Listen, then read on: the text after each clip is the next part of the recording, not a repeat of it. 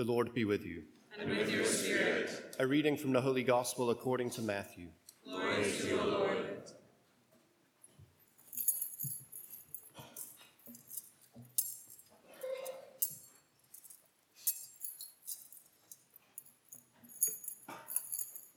Jesus said to his disciples, Do not think that I have come to abolish the law or the prophets. I have come not to abolish, but to fulfill. Amen, I say to you, until heaven and earth pass away, not the smallest letter or the smallest part of a letter will pass from the law until all things have taken place. Therefore, whoever breaks one of the least of these commandments and teaches others to do so will be called least in the kingdom of heaven. But whoever obeys and teaches these commandments will be called greatest in the kingdom of heaven. I tell you, unless your righteousness surpasses that of the scribes and Pharisees, you will not enter the kingdom of heaven. You have heard that it was said to your ancestors, You shall not kill, and whoever kills will be liable to judgment. But I say to you, whoever is angry with his brother will be liable to judgment. And whoever says to brother, Raga, will be answerable to the Sanhedrin. And whoever says, You fool, will be liable to fiery Gehenna. Therefore, if you bring your gift to the altar and there recall that your brother has anything against you, leave your gift there at the altar, go first and be reconciled with your brother, and then come and offer your gift. Settle with your opponent quickly while on the way to court. Otherwise, your opponent will hand you over to the judge, and the judge will hand you over to the guard, and you will be thrown into prison. Amen, I say to you, you will not be released until you have paid the last penny. You have heard that it was said, You shall not commit adultery. But I say to you, everyone who looks at a woman with lust has already committed adultery with her in his heart. If your right eye causes you to sin, tear it out and throw it away. It is better for you to lose one of your members than to have your whole body thrown into Gehenna. And if your right hand causes you to sin, cut it off and throw it away. It is better for you to lose one of your members than to have your whole body go into Gehenna.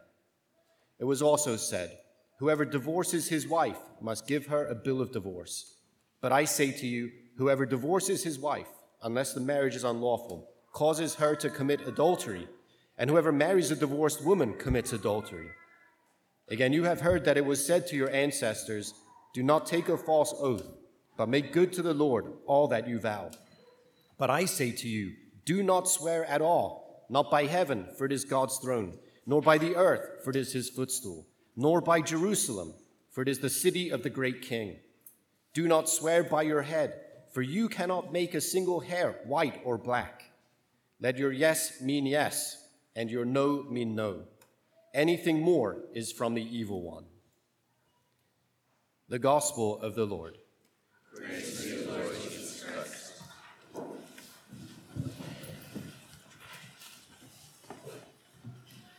I'm tempted to ask whether or not the passage is read with enough vim and vigor. You know, it's like, this is a, t- this is a, is a big one. I mean, this is um, really significant stuff here. And, you know, I don't know, you, you don't get to see the, um, the little um, paragraph breaks that I get to see in between the thing, but there are a bunch of them today. You know what that means? There's a bunch of homilies. There's a bunch of homilies more than a bunch even. Um, it's uh, and I, I, don't know. We could we could spend a lot of time, probably almost every line in this gospel passage, right? It's one of those. So what am I saying? To begin with, we have to work with the gospel passage. Like we we need to work with this. We, need to hear Jesus. And we know that this, I mean, this is um, really the centerpiece of, of his life's teaching. We're, we're getting into the heart of the Sermon on the Mount. We have to spend time with the gospel. Yeah, we have to, we have to spend time with it because I, just one reading is not, is not going to do. Doesn't matter how well I can proclaim that gospel. One reading is not going to do. It has to go, it has to go down deep in us. Right? And always we know the first reading is at least a little bit superficial. It may, and maybe it's not superficial, it's already going down deep. The next one will go down deeper.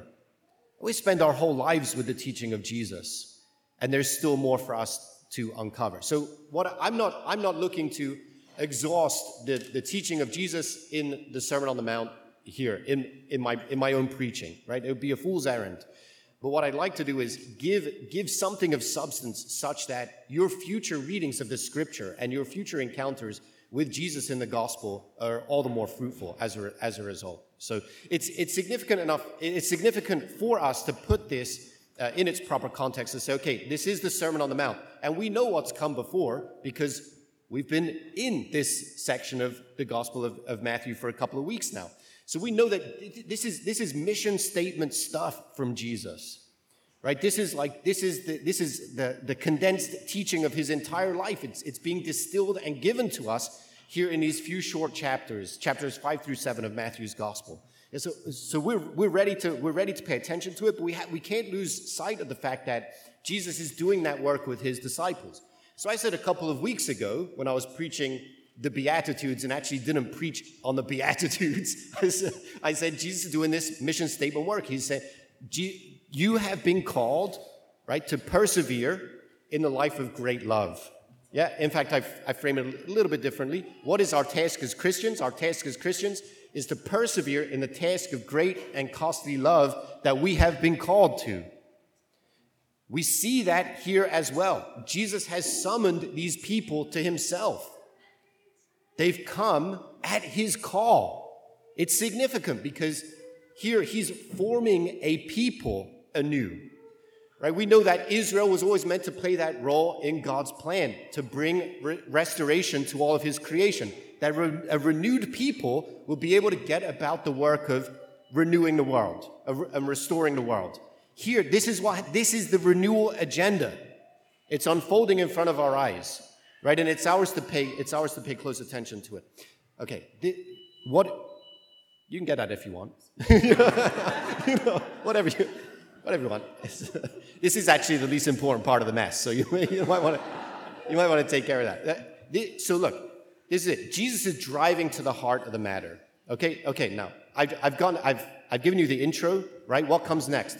For those of you who, who watch YouTube as much as I do, the commercial, right? Yeah. Okay. So the commercial, unless you're paying. Who's paying for YouTube? Anyway, so the commercial. The commercial is this a lot of this stuff actually, uh, and he tacks more along with the Gospel of Mark, but a lot of this stuff actually appears in the third season of The Chosen. Yeah? Is anyone sick of me talking about The Chosen yet? Yeah, no, because you watch it probably, but people will say yes if they haven't, because you should. Anyway, Jesus there, again, drives to the heart of the matter. I, will give my, I'll give my, um, my ad, my, my endorsement for The Chosen the, the third season is something like eight episodes, right? Something like six of them, give or take, I have cried at, right? I have wept bitterly at six or so. it's probably seven. might be eight. It might be eight uh, of, the, of six, six or so of those episodes. Why? Because the work that Jesus intends to accomplish here, driving to the heart of the matter, actually, I find the chosen to be a pretty useful tool for me there to speak to my heart. Right? to affect to affect in me that's fine. We're, all, we're off to a running start already this morning. To, to affect in me the renewal that i know god wants to work in me okay so that's anyway that's the endorsement i'll come back to i'll come back to the scripture okay there, there are a lot of commands in this in this passage and one, I have to say, okay, we're looking at not simply commands, we're looking at the divine lawgiver.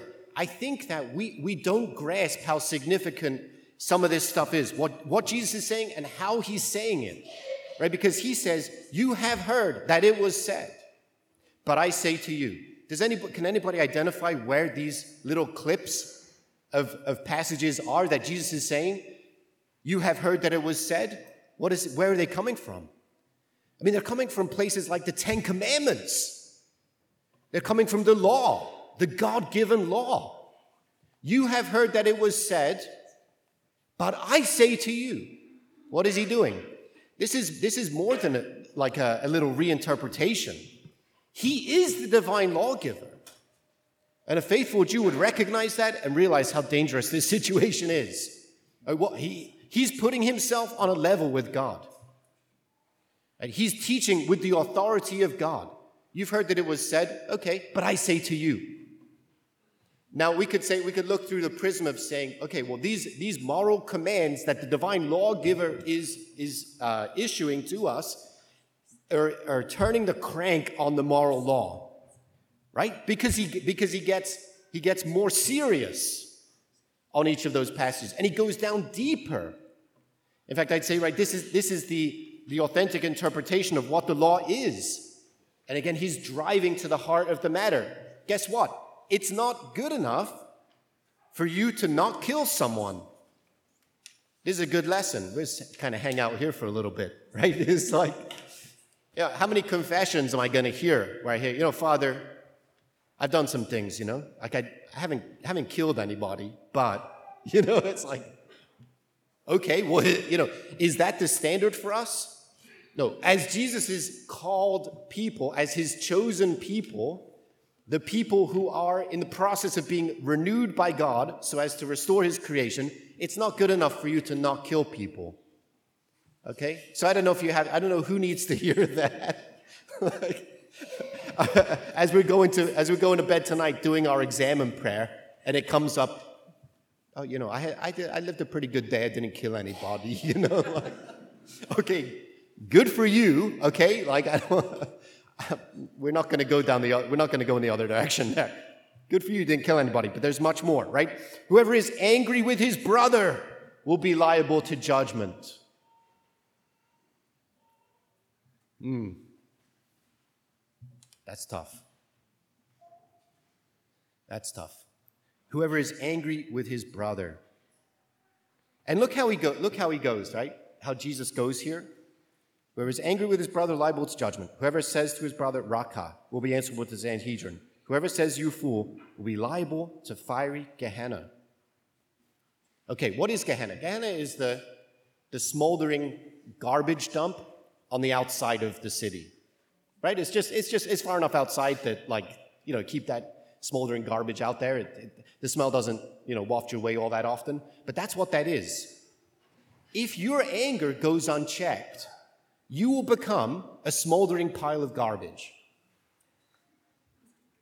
Yeah, I know. I didn't really call. I didn't really call anyone garbage. I know it's a, it's a, a tough word with the kids around, but it's it's not that way. It's to say you will be consumed by your anger, and guess what? You will have lost your light, and your salt will have lost its flavor.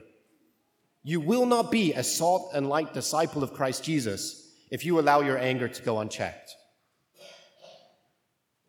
Oh, but I didn't kill anybody. yeah, okay, right. Hey, yeah, okay, great. Yeah, but you did but did you let your light shine? Did you let God's light shine? You've been called for a purpose. You've been called to restore creation. It's not good enough you didn't kill anybody. You can't, you can't allow anger to fester at all. You know this.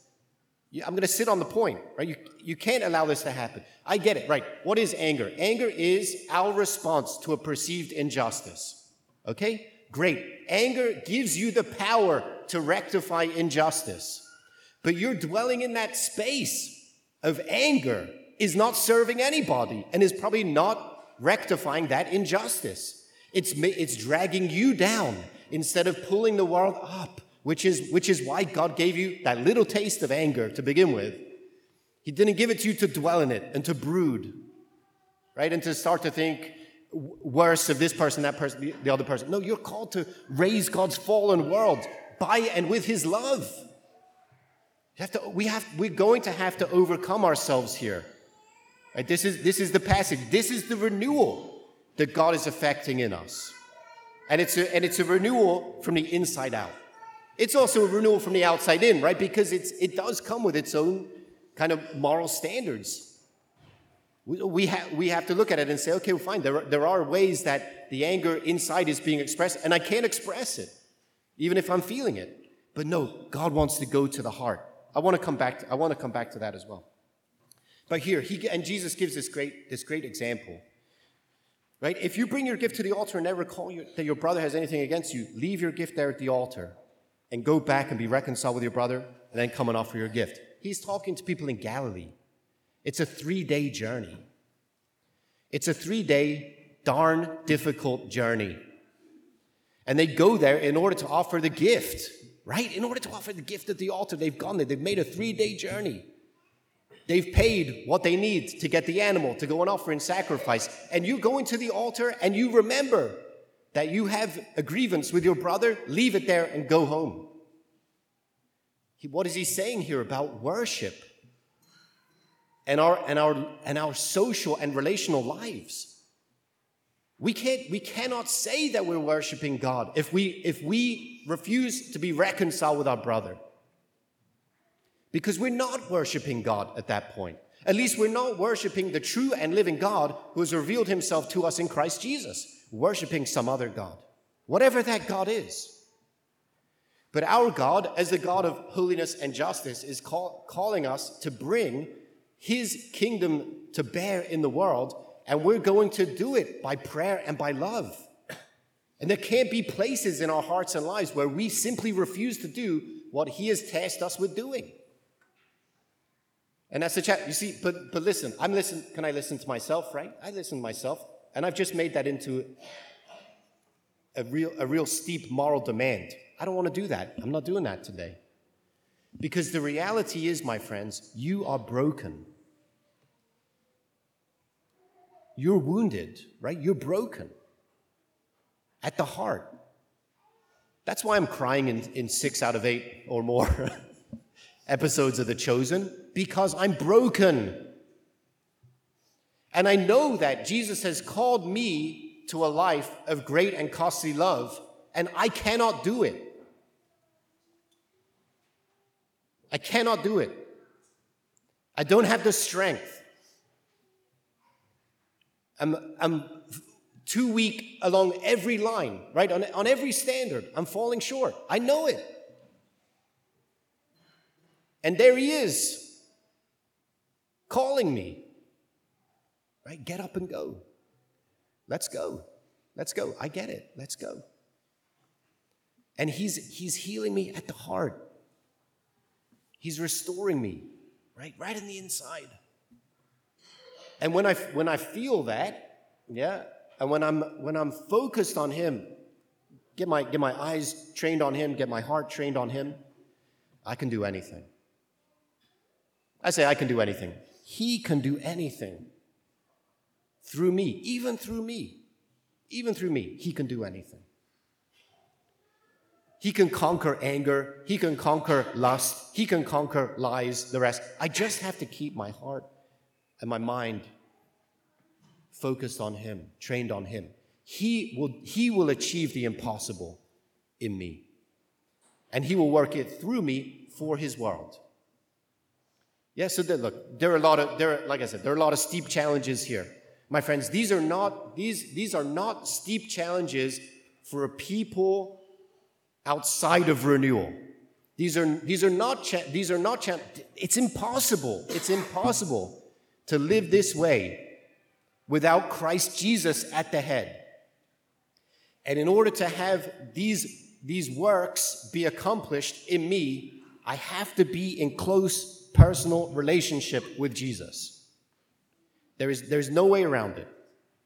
Because it's the light of God that we're bringing to bear in the world. Right? We, we have the quality of salt to prevent his world from going bad because he, because he breathes it into us every day. Because he enlivens our hearts. And he makes us capable of, of doing exactly what he has done, which is living that life of great and costly love every moment of every day. My friends, yes, these are the, these are the demands. And there are more. And they're steep. And they're impossible for us to achieve without Jesus.